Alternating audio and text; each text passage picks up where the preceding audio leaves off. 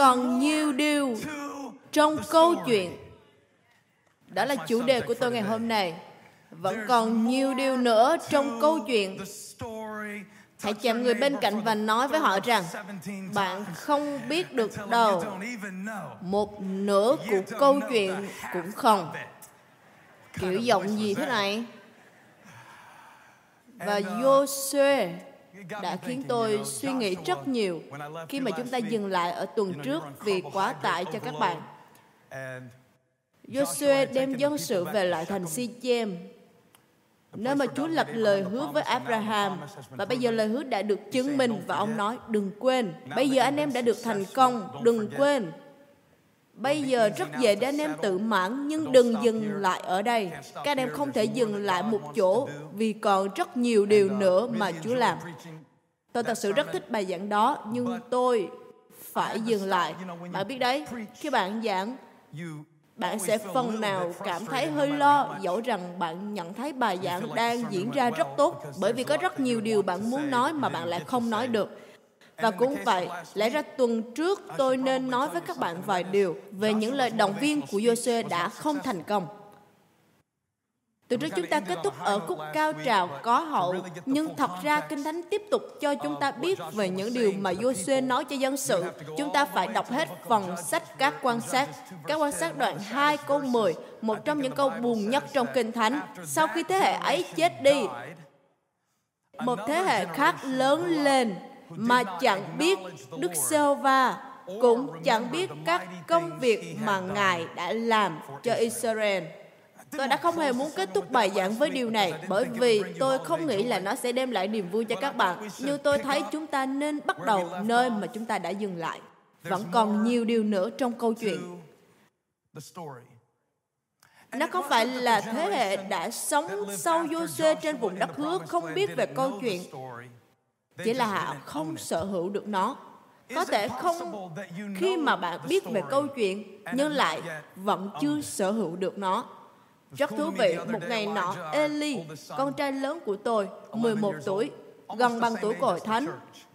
Tôi có thể nói về những khó khăn sắp tới của hội thánh bằng việc học biết về thằng bé này. Và hội thánh của chúng ta cũng sẽ bước vào tuổi niên thiếu như thằng bé thôi. Là một mục sư, tôi cũng đã sẵn sàng cho điều đó. Và một ngày nọ, rất thú vị, thằng bé hỏi, từ lúc nào mỗi thánh Elevation trở nên lớn như vậy? Và tôi muốn nói, lớn ư, chúng ta chỉ vừa mới bắt đầu thôi mà. Với thằng bé, thì việc hàng tuần nhiều người được bắt tem là chuyện bình thường và cũng rất bình thường khi mà hội thánh mở được nhiều địa điểm khác nhau. Đối với thằng bé thì rất bình thường. Việc người da đen và người da trắng cùng đến chung một hội thánh rất bình thường, không có gì cả.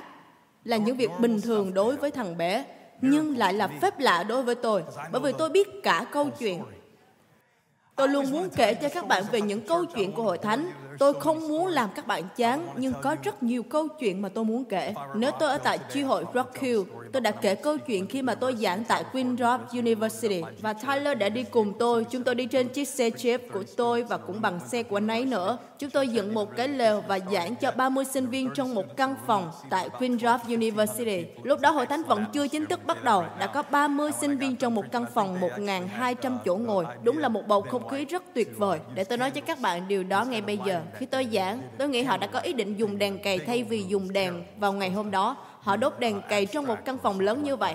Thật kinh khủng. Lẽ ra những điều này chỉ nên là lý thuyết thôi, nhưng mà nó thật sự đã xảy ra. Thật ngu ngốc. Dẫu vậy thì chúng tôi đã làm hết sức và chúng tôi đã giảng và tôi nói Hãy đến và gặp tôi tại Túp Lều nếu như các bạn muốn biết thêm về hội thánh. Và bạn biết đấy, lúc tôi ở đó thì có 5 sinh viên đã đến tại trung tâm cộng đồng Matthew trong ngày ra mắt nhóm. Tôi đã rất vui khi gặp những người bạn sinh viên ở đó bởi vì hội thánh vẫn chưa hề vươn tới được những thành phần then chốt và không quan trọng việc họ vẫn chưa dâng được phần 10.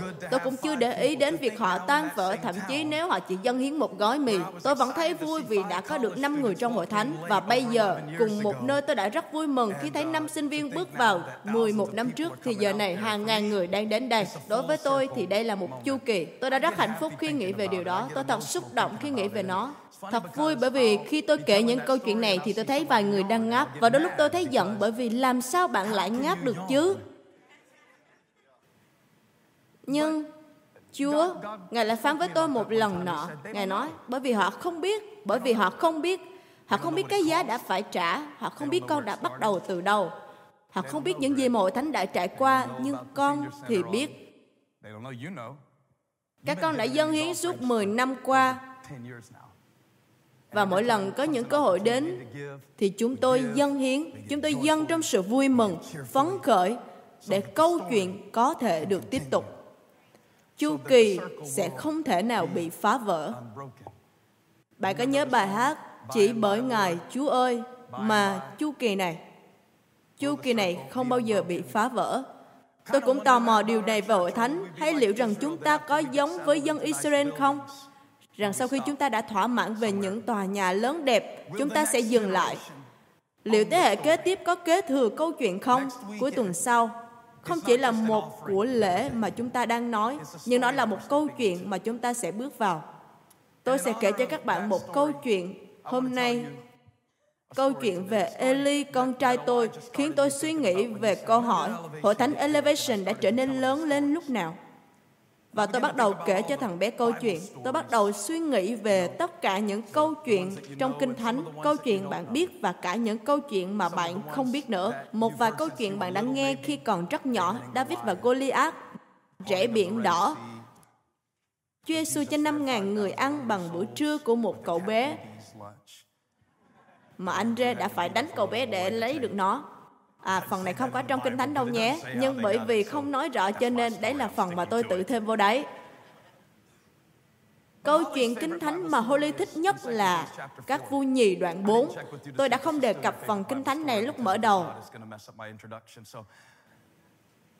Đây là câu chuyện về người phụ nữ ở một nơi gọi là Sunem. Nếu như bạn đọc nhiều kinh thánh, bạn sẽ biết bà được gọi là người nữ Sunem. Hãy lắc đầu đi, vì không ai biết là bạn không biết gì về người nữ Sunem này đâu. Không sao cả, vì thật ra chúng ta đã bắt đầu hội thánh với những người không hề biết về người nữ Sunem. Cho nên các bạn đừng cảm thấy tệ khi mình không biết về những điều này. Đây là một câu chuyện kinh thánh vì Holly là một cô gái của hội thánh. Bố cô ấy là một mục sư Baptist. Có thời điểm cô ấy phải đến hội thánh 6 buổi tối một tuần. 6 buổi tối một tuần, 6 buổi tối một tuần cô ấy đã biết về những câu chuyện kinh thánh này. Và cô ấy thích câu chuyện này, nó hơi khó hiểu một chút nhưng là một câu chuyện rất hay để tôi đọc cho các bạn. Các vua nhì đoạn 4 câu 8. Một ngày kia Elise đi ngang qua Sunem, ở đó có một phụ nữ giàu có và bà ấy cố mời ông ở lại dùng bữa. Từ đó mỗi khi đi ngang qua đây, ông đều ghé vào nhà bà này để dùng bữa. Bà ấy nói với chồng, Này ông, tôi biết người vẫn thường ghé nhà chúng ta là một người thánh của Đức Chúa Trời. Chúng ta hãy xây cho người một căn phòng nhỏ trên sân thường có tường hẳn hoi, rồi đặt tại đó một cái giường, một cái bàn, một cái ghế và một cây đèn. Như thế mỗi khi người đến nhà ta thì sẽ ở tại đó. Đây là câu chuyện yêu thích của Holly. Bạn có tin được không? Có rất nhiều câu chuyện trong Kinh Thánh, nào là tường thành Jericho sụp đổ, sự sống lại từ cõi chết. Có rất nhiều câu chuyện khác. Vậy mà đây lại là câu chuyện yêu thích nhất của cô ấy. Hãy nói với người bên cạnh, phải còn rất nhiều điều nữa trong câu chuyện. Vẫn còn rất nhiều điều nữa đấy. Bạn biết điều này phải không? Khi bạn nghe câu chuyện của ai đó, bạn chỉ nghe từ phía họ, chứ chưa là một câu chuyện hoàn chỉnh. Bạn cần phải học như một mục sư, bởi vì tôi thường phải gặp nhiều người, và họ đến để kể cho tôi nghe câu chuyện của họ, và họ rất thật lòng. Và rồi tôi nói với vợ của họ, và các cô ấy lại kể cho tôi cùng một câu chuyện nhưng lại từ hướng khác. Và rồi tôi biết rằng vẫn còn nhiều điều lắm trong câu chuyện này. Nếu như tôi không biết được điều này như một mục sư thì tôi cũng đã biết được một điều thú vị này như một người cha.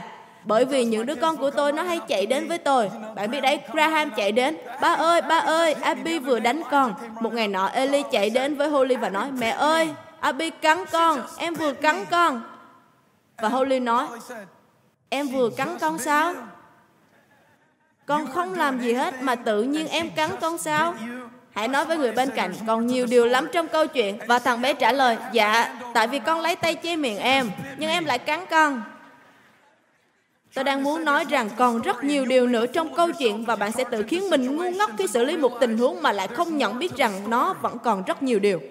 Bạn cần phải học điều này, nó sẽ mất một thời gian, nhưng bạn cần phải học biết rằng vẫn còn nhiều điều nữa trong câu chuyện, bởi vì chúng ta đang sống trong một thế giới đang bị rối loạn bởi những bức ảnh chụp nhanh của các câu chuyện. Liệu tôi có thể giảng trong vòng 39 phút 17 giây, 16 giây, 15 giây nữa được không? Một bức ảnh chụp nhanh không phải là câu chuyện. Tôi không dùng nhiều ứng dụng tin nhắn hình ảnh Snapchat. Tôi có nó trong điện thoại, có cả tài khoản, nhưng mà nó không thường hoạt động lắm. Tôi thích chơi Instagram hơn. Tôi không thích chơi Facebook hay Snapchat. Và người ta có những câu chuyện trên Instagram, câu chuyện trên Snapchat. Nhưng những điều đó không phải là những câu chuyện, đó chỉ là những phân cảnh mà thôi. Bạn không thể đoán xét cả câu chuyện chỉ bởi một phân cảnh. Hãy cho tôi nghe tiếng các bạn đi hội hội thánh Elevation, chi hội Valentine University. Đôi khi ai đó sẽ bước vào một giai đoạn trong cuộc đời của bạn và nghĩ rằng họ biết tất cả mọi điều. Nhưng phân cảnh không phải là cả câu chuyện. Nếu như bạn nhìn vào Joseph chỉ ở một điểm nào đó trong cuộc đời ông ở trong cựu ước sách sáng thế ký, có thể là lúc ông bị ném xuống hố, hoặc bạn nhìn vào một cảnh khác trong cuộc đời ông, lúc ông đang ở trong tù, nhưng nếu bạn có thể nhìn vào đỉnh điểm trong sự kêu gọi của ông, lúc ông ở nơi cung điện và cứu được rất nhiều cuộc đời, bạn cần phải biết rằng một phân cảnh mà bạn đang ở hôm nay không phải là cả câu chuyện cuộc đời bạn, không phải là số phận của bạn, nó chỉ là một điểm dừng hiện tại trong cuộc đời. Đừng vội kết thúc câu chuyện chỉ vì một phân cảnh mà bạn không thích. Một chu kỳ đem lại một sức mạnh. Việc bạn nằm trong câu chuyện đem lại năng lực cho bạn dẫu rằng bạn không thích phân cảnh nào đó. Chúa ơi, đây quá là một người giảng luận mà. Phân cảnh không phải là cả câu chuyện, một giai đoạn không phải là cả câu chuyện. Tôi không có ý làm lộn xộn những khoảnh khắc quý báu mà các bạn có được. Nhưng Ngài không ở luôn trong máng cỏ. Đó chỉ là một phân cảnh chứ không phải là cả câu chuyện. Ngài đã lớn lên trong sự khôn ngoan, vóc dáng đẹp lòng Đức Chúa Trời và người ta. Ngài mở mắt cho kẻ mù, Ngài gọi kẻ què bước đi, kẻ điếc được nghe, kẻ câm được nói. Ngài dạy dỗ bằng thẩm quyền chứ không giống như những thầy dạy luật. Họ đã đóng đinh Ngài trên tập tự giá, nhưng đó không phải là tất cả câu chuyện, đó chỉ là một phong cảnh. Ma quỷ đã tổ chức ăn mừng vào sáng thứ bảy, nhưng mà sáng thứ bảy ấy chỉ là một phong cảnh, sáng sớm chủ nhật mới là điều quyết định. Tôi đang giảng, tôi đang công bố lời của Đức Chúa Trời.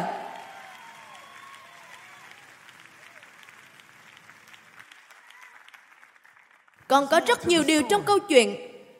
Còn có rất nhiều phân cảnh trong câu chuyện này.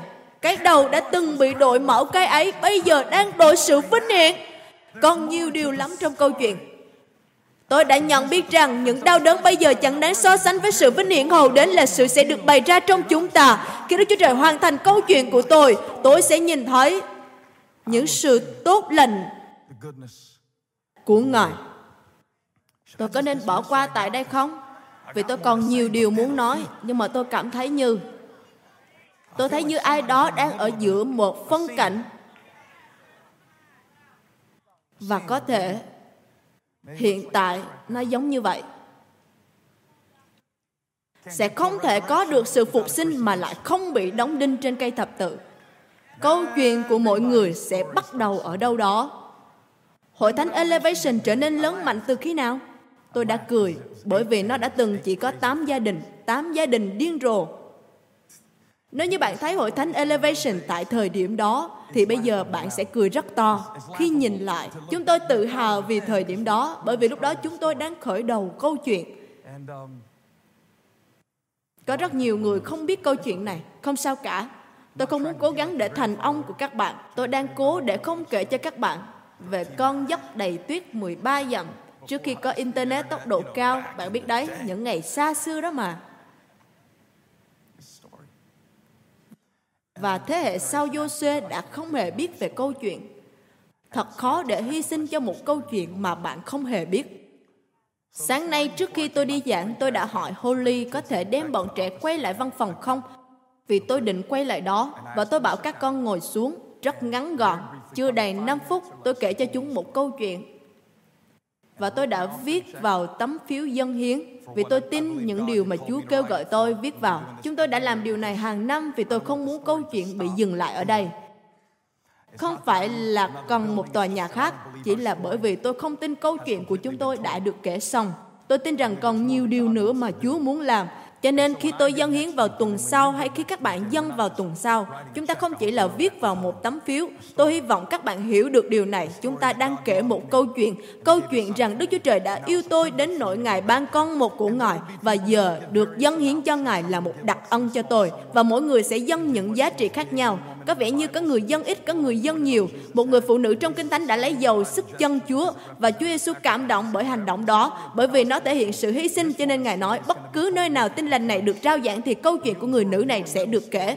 Khi bạn ghép câu chuyện nhỏ bé của mình vào câu chuyện vĩ đại của Chúa, bạn sẽ làm nên lịch sử. Tuần sau chúng ta sẽ làm nên lịch sử nó sẽ rất tuyệt vời nhiều người sẽ dâng. Có thể có người sẽ dâng cả hàng triệu đô. Tôi chưa bao giờ quên khi nhận được một cuộc điện thoại nói rằng ai đó vừa dâng một triệu đô. Thật tuyệt vời đó là cách mà chúng ta đã xây dựng chi hội Black này dâng một triệu đô. Nhưng người này cũng thật ngầu. Anh ta không gọi cho một cuộc hẹn đặc biệt nào cả cứ dâng hiến bình thường như người dân 10 đô vậy. Và chúng ta đã cùng làm với nhau, cùng xây dựng với nhau. Thật tuyệt vời. Mỗi một người đều có một câu chuyện theo cách mà Chúa phán với họ theo những gì mà Ngài kêu gọi họ làm và khi câu chuyện của bạn bắt đầu, có rất nhiều việc bạn phải làm dựa trên cách bạn nhìn câu chuyện, cách bạn kể câu chuyện. Tôi cũng đã kể cho các con tôi, tôi không muốn chúng suy nghĩ rằng mọi việc lúc nào cũng như vậy, cho nên tôi kể cho chúng nghe đây là việc mà chúng ta làm mỗi năm. Nhiều người đã dâng hiến trung tín và tôi cố gắng để từng chút một kể về ngôi nhà mà tôi và Holly đã mua tại Shelby. Sau khi chúng tôi rời khỏi chung cư C15, nơi mà tôi đã tự hào rằng mình chỉ thuê với giá 410 đô mỗi tháng, rồi khi chúng tôi tôi nhìn vào căn nhà 700 đô mỗi tháng và tự nghĩ chắc một ngày nào đó mình sẽ thuê được thôi. Nhưng 410 đô là số tiền mà chúng tôi có thể chi trả. Rồi từ từ chúng tôi tìm thấy một căn nhà ở Trailwood Drive và chúng tôi đã mua nó với 10% được giảm. Chúng tôi đã cố gắng tiết kiệm lương giáo viên của cô ấy, chỉ sống bằng tiền trợ cấp từ việc giảng dạy của tôi cùng một công việc bán thời gian khác tại hội thánh. Và chúng tôi đã mua được căn nhà đó với giá giảm 10%. Tôi kể cho các con tôi nghe những câu chuyện như vậy vì tôi muốn chúng biết những câu chuyện việc chúng tôi đã chuyển đến Charlotte như thế nào.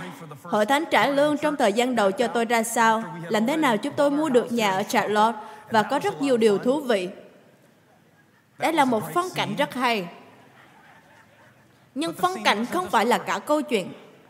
Đừng để câu chuyện của mình dừng lại khi ai đó kéo màn.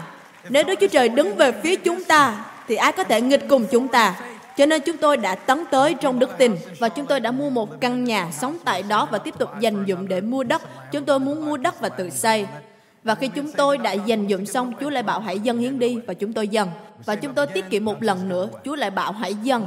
Có một điều mà tôi không bao giờ lo lắng đó là khi nhiều người chỉ trích. Bởi vì họ không biết cả câu chuyện và họ cũng không cần phải biết vì Đức Chúa Trời biết rồi, tôi cũng biết nữa, nhưng tôi muốn các con tôi đều biết. Và rồi chúng tôi lại tiếp tục dành dụm. Lần này thì đã mua được đất và chúng tôi hiện tại đang sống ở đó. Nhưng mà tôi đã đem chúng quay về ngôi nhà đầu tiên. Tôi không nói giá bao nhiêu nhưng tôi bảo chúng tấm phiếu này có cùng giá tiền của ngôi nhà đó. Thế là Eli nói, vậy là ba cũng giảm 10% rồi phải không? Tôi nói không phải, là ngôi nhà. Nó không giống như trước. Vì Đức Chúa Trời đã ban phước cho chúng ta rất nhiều. Ngài rất tốt lành với chúng ta.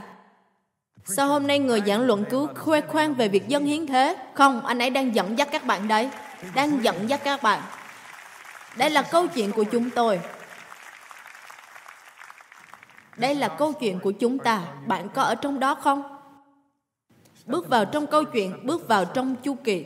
Khi bạn đọc Kinh Thánh, bạn phải bước vào trong câu chuyện bạn không thể đọc Kinh Thánh mà không có sự thấu hiểu. Tôi muốn nói điều này. Tôi nghe từ Adrian Distress, một người phát ngôn của thiếu niên. Anh ấy thường nói, Kinh Thánh không hề buồn chán, bạn mới thật chán ấy. Chúng ta chỉ biết Kinh Thánh ở phần bề mặt mà thôi. David giết Goliath và bạn cũng có thể giảm cân được mà. Vài năm trước, tôi không biết bạn có nghe về cô gái vừa được bắp tem hôm nay không? Cô ấy nói, cô ấy đến hội thánh trong suốt loạt bài gậy và đá. Tôi đã dành 5 tuần cho chuỗi câu chuyện David và Goliath. 5 tuần cho một câu chuyện. Tôi bắt đầu từ khi ông có một cái trành ném đá. Tôi nói về cách Đức Chúa Trời tìm thấy ông trong cánh đồng. Bởi vì bạn cần phải hiểu được phần này của câu chuyện mới hiểu được chiến thắng của ông. Bạn cần phải hiểu được phần này của câu chuyện mới có thể hiểu được chiến thắng của ông. Cần phải rõ mọi văn cảnh. Và rồi cuối cùng câu chuyện chúng ta nói về việc David đã hạ gục Goliath bằng một viên đá Goliath ngã xuống. Bạn có thể dùng hiệu ứng âm thanh để hiểu về điểm này không? Tôi cũng nói, thông thường thì những câu chuyện sẽ dừng lại ở đây. Nhưng thật ra vẫn còn nhiều điều trong câu chuyện lắm. David chạy đến chỗ Goliath và cắt đầu hắn bằng chính gươm của hắn. Có đôi lúc chính những việc mà ma quỷ dùng để đánh phá bạn là những điều mà Đức Chúa Trời dùng để giải cứu bạn. Tôi đang công bố lời của Đức Chúa Trời. Đây là câu chuyện mà có lẽ chúng ta đã từng nghe. Nhưng đó không phải là cả câu chuyện. David đưa thanh gươm cho thầy tế lễ. Thầy tế lễ để nó trong đền thờ.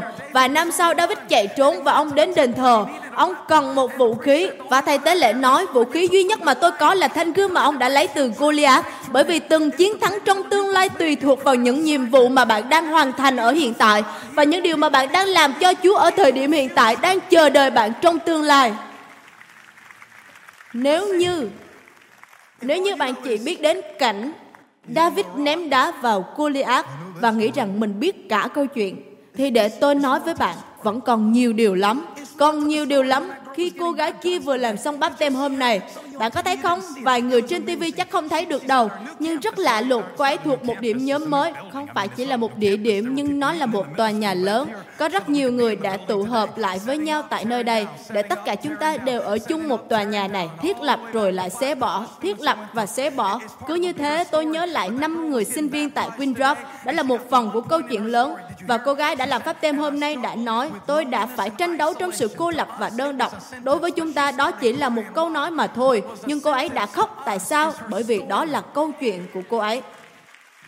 Bạn sẽ không thể hiểu được sự quan trọng trong từng lời ngợi khen của tôi nếu như bạn không biết được câu chuyện của tôi. Ngài đã ở đó cho tôi. Ngài đã đổ huyết vì tôi.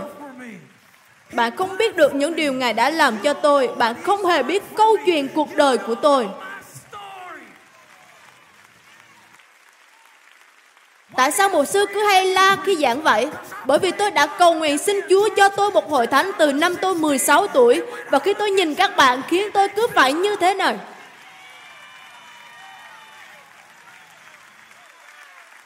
Nhưng nếu bạn không biết được câu chuyện của tôi, bạn sẽ không thể nào hiểu được những tiếng la hét của tôi đâu. Dù gì thì vẫn còn rất nhiều điều trong câu chuyện và người phụ nữ Sunem là một người giàu có vì bà xây một căn phòng, câu chuyện kinh thánh yêu thích của Holly. Tôi sẽ quay lại. Tất cả mọi sự hiệp lại thành một chu kỳ trọn vẹn. Các bạn có ở đây cùng tôi không? Chi hội Blackney. Tôi chỉ muốn xác nhận thôi. Bà nói với chồng mình, hãy xây cho người một căn phòng Ý định của bà là muốn tạo nên một sự ảnh hưởng để làm một nguồn phước. Lòng của bà biết đây là người của Đức Chúa Trời. Và đây là điều tôi nghe từ Chúa. Đây là một quyết định quan trọng. Bà nấu cho ông một bữa ăn. Đây là câu chuyện bắt đầu từ một việc rất nhỏ. Chắc bà đã làm món thịt hầm hay cá thu hầm gì đó. Thôi nào, thêm vào một chút hương vị nào. Rồi Elise nói, Ừ, bà nấu ăn cũng được đấy, ở người nữ Sunem kia. Lần sau tôi lại ghé. Và rồi ông cũng quay lại. Ông cứ quay lại. Nhiều đến mức mà bà phải suy nghĩ. Chúng ta phải xây dựng một câu chuyện khác thôi. Và rồi bà không chỉ xây một căn phòng, nhưng bà đã bắt đầu một câu chuyện. Tôi không chỉ dâng hiến, nhưng tôi đang bắt đầu một câu chuyện và tôi sẽ kể cho con trai tôi để nó sẽ lại kể cho thế hệ tiếp theo. Đây là câu chuyện của tôi. Tôi kể câu chuyện bắt đầu từ khi tôi dâng cuộc đời mình cho đấng Christ. Câu chuyện đó đã không hề dừng lại khi tôi dâng cuộc đời mình cho Ngài, nhưng nó chỉ mới bắt đầu thôi. Tại sao chúng ta lại kết thúc câu chuyện ngay thời điểm của sự cứu rỗi? Nếu câu chuyện của bạn dừng lại lúc bạn được cứu, thì Chúa đã giết bạn chết khi bạn vừa được cứu rồi bạn ở đây thì bạn phải có một mục đích nào đó còn nhiều điều lắm trong câu chuyện và khi mọi người nhận được phép bắp tên tàu hội thánh của chúng ta, tôi luôn nói với họ, bây giờ bạn biết mình cần phải tiếp tục chứ. Bạn biết là tóc của bạn sẽ khô và rồi thứ hai bạn sẽ phải đi làm như bình thường chứ. Vẫn còn nhiều điều lắm. Chúng ta không thường nói với người khác như vậy. Bởi vì chúng ta chỉ muốn họ nhìn thấy phần của câu chuyện nơi mà họ thấy thoải mái nhất câu chuyện mà bạn kể để tôi nói điều này cho bạn hiểu bạn tin cậy bao nhiêu sẽ quyết định bạn kể câu chuyện nhiều bao nhiêu tôi không thể kể cho tất cả mọi người cả câu chuyện của tôi tôi không nên kể cho tất cả mọi người câu chuyện của tôi Thậm chí đôi lúc chúng ta không còn để mình biết tất cả câu chuyện. Và rồi bà xây một căn phòng. Bà xây lên một câu chuyện khác. Đội ngũ chủ chốt khi xây dựng hội thánh 11 năm trước, chúng tôi chẳng biết làm gì cả. Làm sao lúc đó chúng tôi biết được bây giờ các bạn sẽ ở đây? Làm sao chúng tôi biết ai sẽ ở đây? Nhưng câu chuyện kết thúc ở thời điểm nào tùy thuộc vào chúng ta. Có ba phần trong một câu chuyện chúng ta thường kể. Bạn bắt đầu ở đâu? Dừng lại ở đâu? Và điều gì bạn đã bỏ qua? Và vài người trong chúng ta cần học tập điều thứ ba. Có bao giờ bạn ở chung với những người mà họ hỏi chi tiết về màu tóc của bạn? Tôi thì không quan tâm về những điều đó đâu. Không hỏi han về những điều đó đâu. Và khi Eli hỏi tôi, ba ơi, khi nào hội thánh Elevation trở nên lớn, tôi không biết rằng thằng bé có chịu ngồi thêm 50 phút để nghe không. Thỉnh thoảng bạn cần phải làm như thế này. Tôi đã có một cuộc họp trong tuần với những người đến học tập và được huấn luyện tại hội thánh Elevation ở Charlotte và tôi bảo họ hãy vẽ một vòng tròn. Hãy giúp tôi, tôi cần một trang giấy. Bạn hãy vẽ một vòng tròn lớn bằng trang giấy này nhé. Và tôi hỏi họ, làm sao bạn đến được đây? Và rồi tôi lại bảo, hãy vẽ thêm một vòng tròn khác nhỏ hơn, nằm bên trong vòng tròn này. Làm thế nào bạn đến được đây? Vẽ một cái khác nữa. Làm thế nào bạn đến được đó? Vẽ một cái khác nữa. Làm thế nào bạn đến được đó? Đôi lúc chỉ khi bạn bắt đầu kết nối các vòng tròn, bạn sẽ thấy rằng mọi thứ bạn trải qua trong cuộc đời đều có lý do. Nó giống như một sự nhỏ giọt. Một sự nhỏ giọt. Bà xây một căn phòng nấu một bữa ăn, họ dân hiến. Chúng tôi, đội ngũ của hội thánh, ngoài dân phần 10, chúng tôi còn dân thêm 10% nữa, và chúng tôi không có quá nhiều tiền. Chúng tôi không biết phải làm gì lúc bắt đầu. Chúng tôi đã không hề biết rằng hội thánh sẽ dùng 21 triệu đô cho công việc Chúa chưa đầy 11 năm. Chúng tôi không hề biết. Bạn sẽ vỗ tay nếu bạn đã từng dâng vào đó, bởi vì nó đang nhỏ giọt những sự ảnh hưởng nhỏ giọt. Chúng tôi không hề biết khi đặt những viên đá. Bà ấy cũng không hề biết, bạn cũng không hề biết cuộc đời của bạn ra sao khi kết hôn với Jordan Gregg. Bạn chỉ biết là mình phải đổi họ thôi, nhưng nó sẽ thay đổi mọi thứ, thay đổi dòng dõi cùng nhiều vấn đề khác dựa trên mọi quyết định của bạn. Và rồi người phụ nữ ấy đến và nói với chồng mình, chúng ta nên xây cho người một căn phòng. Bà bắt đầu một câu chuyện. Hãy để tôi nói cho các bạn điều này. Bà không hề biết câu chuyện mà bà sắp bước vào là gì. Tôi sẽ kể cho các bạn nghe đây. Bà nghĩ bà đang làm điều tốt cho Chúa, mà không hề biết rằng Đức Chúa Trời đang tìm cách để làm một điều gì đó cho bà. Còn nhiều điều lắm. Bà có một căn nhà đẹp, có một tài khoản lớn trong ngân hàng. Bà lái chiếc Grand Rover. Chiếc Grand Rover đời 2017 nhưng bà lại hiếm muộn. Vẫn còn nhiều điều khác nữa, những điều đó vẫn không kể được hết câu chuyện. Bạn có thể sẽ rất xinh đẹp và cũng rất hiếm muộn. Bạn cũng có thể có rất nhiều nhưng cũng lại trống vắng. Còn rất nhiều điều khác nữa, chứ không phải chỉ những gì bạn mặc. Còn nhiều điều khác nữa trong cuộc đời bạn hơn là cân nặng của bạn. Còn nhiều điều nữa hơn là những người hàng xóm mà con bạn cùng lớn lên. Thỉnh thoảng những đứa trẻ kinh khủng nhất thường lớn lên với những người hàng xóm trong tốt bụng nhất đấy. Tôi đi xa quá rồi, hãy cầu nguyện cho tôi. Hơi kỳ, nhưng tôi đang nói với các bạn đấy. Về các bạn cần những sự dạy dỗ thẳng thắn và mạnh mẽ vì các bạn hư hơn những người khác. Hãy nói với người bên cạnh còn nhiều điều nữa trong câu chuyện. Và rồi Elise ngủ trên cái giường rất thoải mái mà người phụ nữ Sunem đã chuẩn bị cho ông. Và ông nghĩ, ông có thể làm được gì cho bà? Bà thì nghĩ, tôi có thể làm được gì cho ông? Và ông nghĩ, hãy cho, thì sẽ được cho lại. Lấy đấu lớn, đông đầy, nhận xuống lắc đều cho đến khi đầy tràn. Sự chủ động của bà gặp gỡ sự chủ động của Chúa. Và Elise gọi bà. Tôi không thể hiểu tại sao, nhưng ông đã không nói trực tiếp với bà. Nhưng đầy tớ của ông Gehazi nói với bà, trong khi bà đứng đó ở ngoài cửa, hãy đọc Kinh Thánh. Hãy đọc Kinh Thánh. Bạn không đọc Kinh Thánh sao? Kinh Thánh không hề buồn chán, bạn mới thật chán ấy. Và rồi ông nói, tôi có thể làm được điều gì cho bà? Và bà không có liệt kê điều gì cả. Với bà, Chúa không phải là ông già Noel. Bà không phải dân hiến để được nhận lại. Bà có một lối suy nghĩ rằng mình phải ban cho, phải dân hiến mọi thứ tôi có đều là bởi sự ban cho của Đức Chúa Trời. Thì tại sao tôi không thể dâng lại cho Ngài? Tại sao không như vậy? Tại sao không? Tôi không cần biết bất cứ điều gì. Tôi ổn. Và bà đã ổn. Bề ngoài bà rất ổn nhưng lại không thể có con. Hãy xem câu chuyện không bắt đầu trong các vua nhì, đoạn 4. Câu chuyện đã bắt đầu nhiều năm trước đó. Bao nhiêu lần người phụ nữ này cố gắng có con đã bao nhiêu lần bà mua que tử thai? Bao nhiêu lần bà đã thử để xem mình có con không? Nhưng chỉ là nỗi thất vọng. Tôi đang kể câu chuyện theo cách của tôi, ok? Ông bảo, lần tới khi bà đạt được mục tiêu hãy mua vài cái hộp sơn màu xanh nhé. Bà bảo, mục đích thì có liên quan gì đến hộp sơn? Ông bảo, sao cũng được, đó không phải là điểm chính. Bà lại tiếp, ông không thích màu sắc trong phòng của ông à ở nhà tiên tri.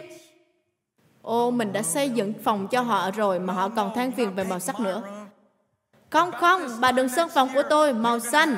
Nhưng vào lúc này năm tới, bà sẽ ẵm một đứa con trai. Và rồi việc đó xảy ra. Đó là câu chuyện. Đức Chúa Trời đã giữ đúng lời hứa của Ngài.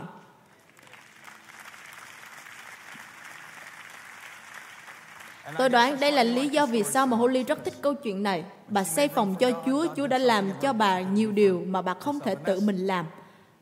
Đó là câu chuyện. Nhưng mà chưa kết thúc ở đó. Vẫn còn nhiều điều lắm. Đứa trẻ đó lớn lên và trở thành một cậu bé. Bạn biết đấy, con cún lớn lên thì thành con chó. Cứ tưởng tượng như vậy nhé. Tôi đùa thôi, nhưng các bạn cứ thoải mái một chút đi.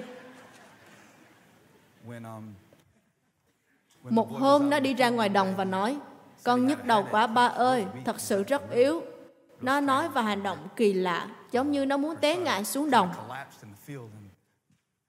Và rồi ba nó đã làm hết những điều tốt nhất có thể, giống như những người đàn ông chúng ta hay làm bây giờ. Ông nói, hãy đem nó về cho mẹ nó đi. Đây là câu chuyện có thật. Các bạn cần phải đọc nó các vui nhì đoạn 4, hết đoạn nhé. Lúc này chúng ta chỉ nói một nửa mà thôi. Chỉ nói về những phần hay, bà xây một căn phòng cho người của Đức Chúa Trời và rồi Chúa cho bà một đứa con. Và khi bạn dâng hiến thì Chúa sẽ ban phước lại cho các bạn. Hãy đông đấu cho đầy, đè xuống lắc đời cho nó tràn ra. Nhưng hãy xem, đứa con đã chết ở trên gối của bà. Đôi khi thậm chí cả giấc mơ mà Chúa cho cũng sẽ tiêu tàn. Thỉnh thoảng như thế đấy. Và giờ bà phải quyết định để điều này là một phân cảnh hay là cả câu chuyện. Bà quyết định sẽ đem đứa trẻ trở lại đúng nơi lời hứa đã được hình thành. Bà lên sân thượng, căn phòng trống của vị khách câu chuyện đó. Bà để đứa trẻ nằm trên giường và đi đến gặp Elise. Bà biết phải làm gì. Khi bạn bị kẹt trong một phân cảnh, bạn phải quay lại tìm gặp người đã bắt đầu câu chuyện. Và bà thấy ông rồi ôm lấy chân ông và Gehazi, đầy tớ của ông muốn đẩy bà ra, nhưng bà vẫn mặc kệ, câu chuyện không thể kết thúc như vậy được. Bà gợi nhớ lại cho người của Đức Chúa Trời. Và cố nài nỉ ông đến, rồi ông đến, bước vào, đóng cửa lại, nằm sắp trên đứa trẻ. Lần đầu tiên chẳng có gì xảy ra. Lần thứ hai đứa trẻ bắt đầu hắt hơi. Nó hắt hơi bảy lần, tỉnh dậy và sống lại. Và đó là câu chuyện Một câu chuyện hay bởi vì nó cho các bạn biết rằng bởi lời của Đức Chúa Trời thì dẫu bạn hiếm muộn vẫn có thể sinh sản, dẫu bạn có chết vẫn có thể sống khi nó được Ngài hà hơi vào. Tôi tin rằng có nhiều điều trong cuộc đời bạn sẽ được thức tỉnh và sống lại. Tôi tin vào sự sống tuần hoàn trong lời của Đức Chúa Trời. Không điều gì Ngài phán trở về luống không. Nhưng nó sẽ hoàn thành điều Ngài muốn.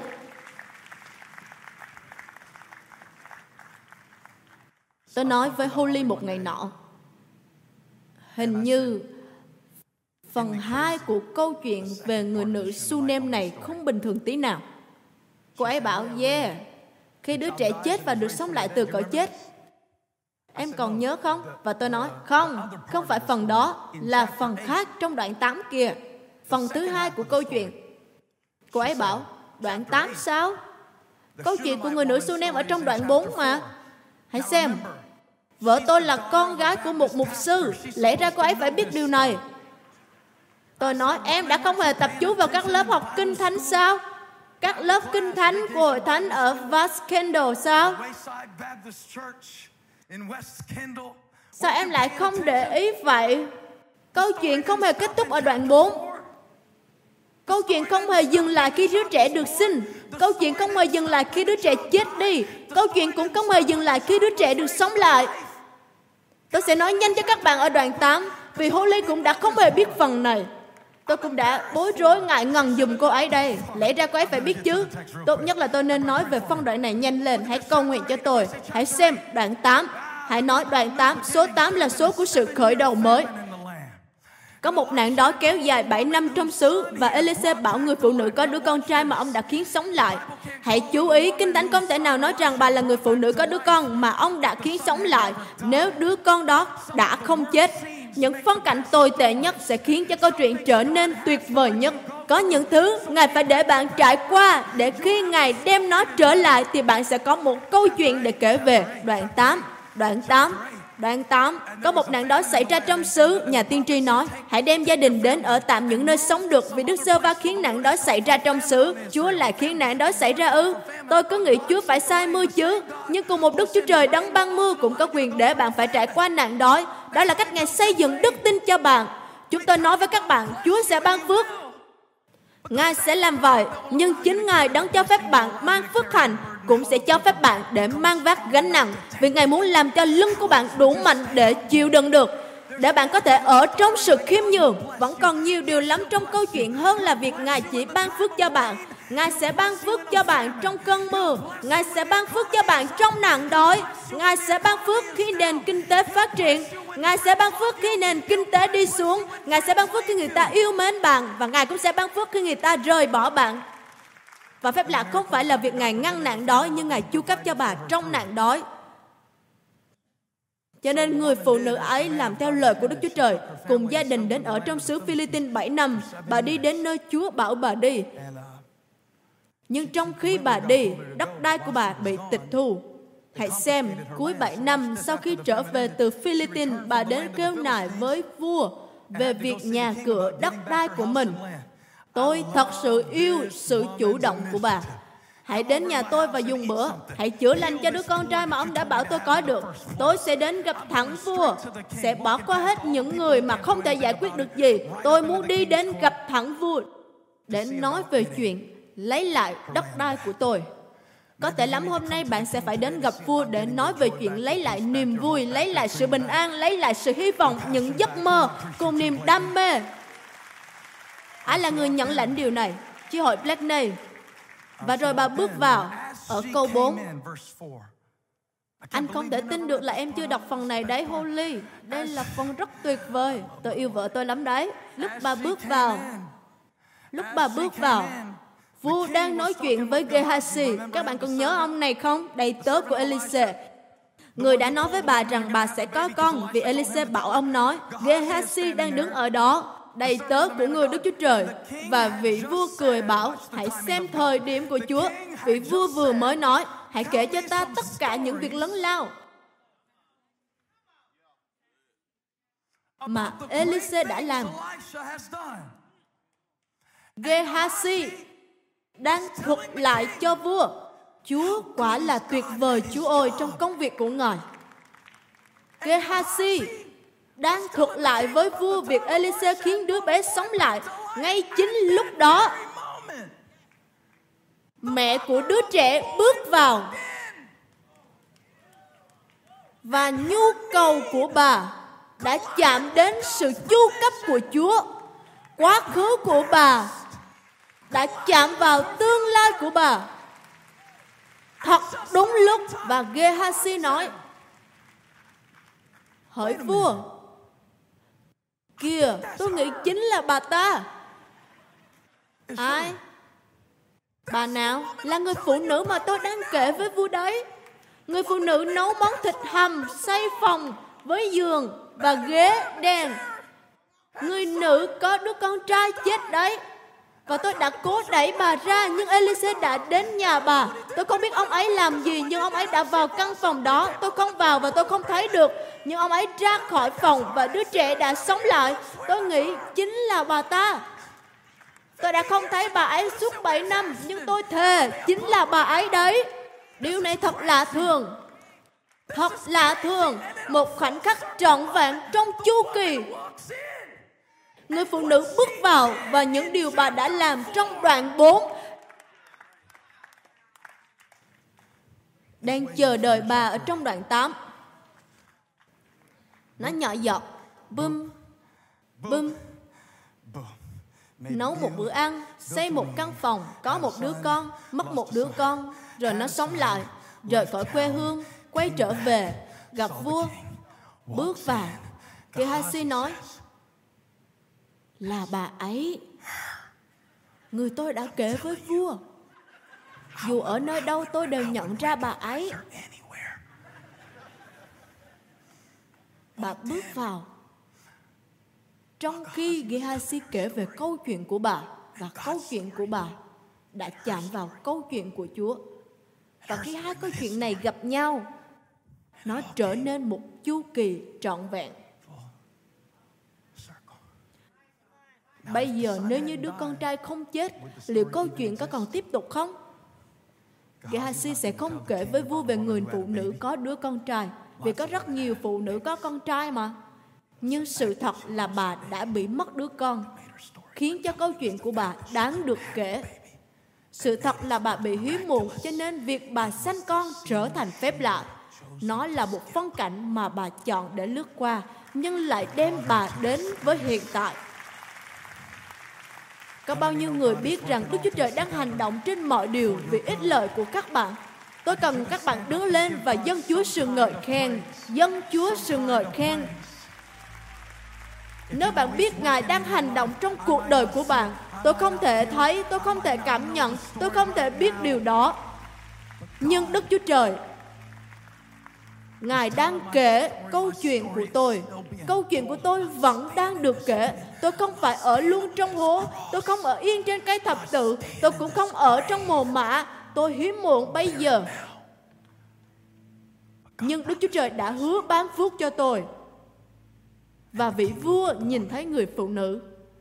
Người phụ nữ nhìn Gehazi. Và vị vua nói, có phải vậy không? Bạn có biết là nó rất tuyệt không? Bà không cần phải chứng minh với vua về các phép lạ. Vì điều đó đang đứng ngay cạnh bà. hãy thử nghĩ bà bước vào với đứa trẻ. Tôi sẽ nói điều này có thể là không đúng lúc nhưng tôi cảm nhận trong lòng cần phải nói. Chính các bạn là phép lạ của tôi Tôi đã cầu nguyện cho hội thánh này, nơi các bạn đang ngồi đây năm tôi 16 tuổi, tại thị trấn Montconnor. Tôi xin Chúa cho tôi bắt đầu chức vụ với mọi người, nơi mà tôi có thể công bố lời của Đức Chúa Trời và để lời Ngài được sống động để ai nấy đều bước vào câu chuyện của Chúa. Và các bạn đang ở đây, tôi cũng đang ở đây. Và chúng ta có một câu chuyện để kể. Thế gian này cần câu chuyện của chúng ta. Thế gian này cần câu chuyện của chúng ta. Thế gian này cần biết rằng Ngài đã chết. Thế gian này cần biết rằng Ngài đã sống lại. Thế gian này cần biết rằng Ngài đang trị vì. Thế gian này cần biết rằng Ngài đang tồn tại. Thế gian này cần phải biết Ngài là Đức Chúa Trời của chúng ta. Và chúng ta là dân sự của Ngài. Chúng ta phải kể câu chuyện của Ngài. Đó là sự dân hiến cho tuần kế tiếp. Hội thánh chính là những điều như vậy. Câu chuyện của Đức Chúa Trời, câu chuyện của các bạn, câu chuyện của Ngài. Bà bước vào, Gehazi đang nói, bà đã không hiểu những điều đó khi bà trải qua nó, nhưng nó tạo nên một chu kỳ trọn vẹn và vị vua hỏi, có thật như vậy không? Hãy xem câu số 6, bà kể hết mọi việc cho vua. Bạn có một câu chuyện để kể, bạn sẽ kể về câu chuyện gì? Tôi phải kể cho con trai tôi nghe một câu chuyện tuần này về hội thánh. Đó là sự rộng rãi, hy sinh và tập trung vào trong sứ mạng. Tôi phải kể cho các con tôi nghe câu chuyện về Đức Chúa Trời. Đấng luôn chu cấp cho tôi và đó sẽ trở thành câu chuyện của các con tôi. bạn sẽ kể câu chuyện gì? chúng ta sẽ kể câu chuyện gì? Sẽ có một thế hệ khác lớn lên mà không hề sở hữu câu chuyện. nói về việc hội thánh elevation. từng thấy hàng trăm người đến với chúa mỗi tuần hội thánh nơi mà họ dâng hàng triệu đô la mỗi năm cho các hoạt động. Hay là chúng ta sẽ tiếp tục câu chuyện? Đây là một câu hỏi. Nó bắt đầu ở đâu? Dừng lại ở đâu và các bạn đã bỏ qua điều gì? Nếu bạn bỏ qua phần gọi là hy sinh, bạn sẽ không có được phần gọi là ý nghĩa. Nó phải đến. Và rồi bà kể cho vua nghe cả câu chuyện. Cả câu chuyện, cho nên vua chỉ định một quan chức hãy giúp bà ấy lấy lại tất cả tài sản của bà. kể cả hoa màu của đồng ruộng. Từ ngày bà ấy rời khỏi xứ vua nói không chỉ trả lại cho bà nhưng còn nhiều điều hơn nữa trong câu chuyện. ngươi phải trả lại cho bà cả với tiền lời nữa. Đức chúa trời sẽ làm như vậy. Hãy kêu gào với chúa và bày tỏ đức tin của mình giờ này tôi sẽ tiếp tục đứng trong chu kỳ này.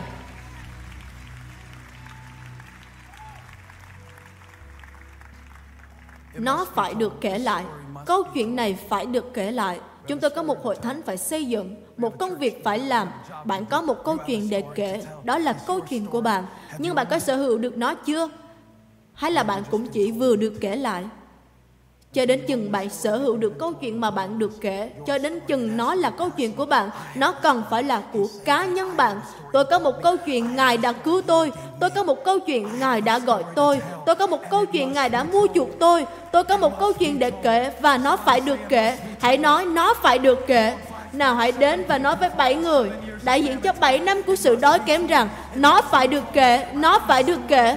Tôi có một câu chuyện để kể và nó phải được kể nó phải được kể. Đây là câu chuyện của chúng ta ở hội thánh.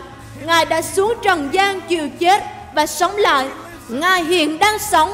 Đây là câu chuyện của chúng ta. Hãy kể nó ra. Hãy nói điều đó. Như người phụ nữ đã kể lại câu chuyện của mình.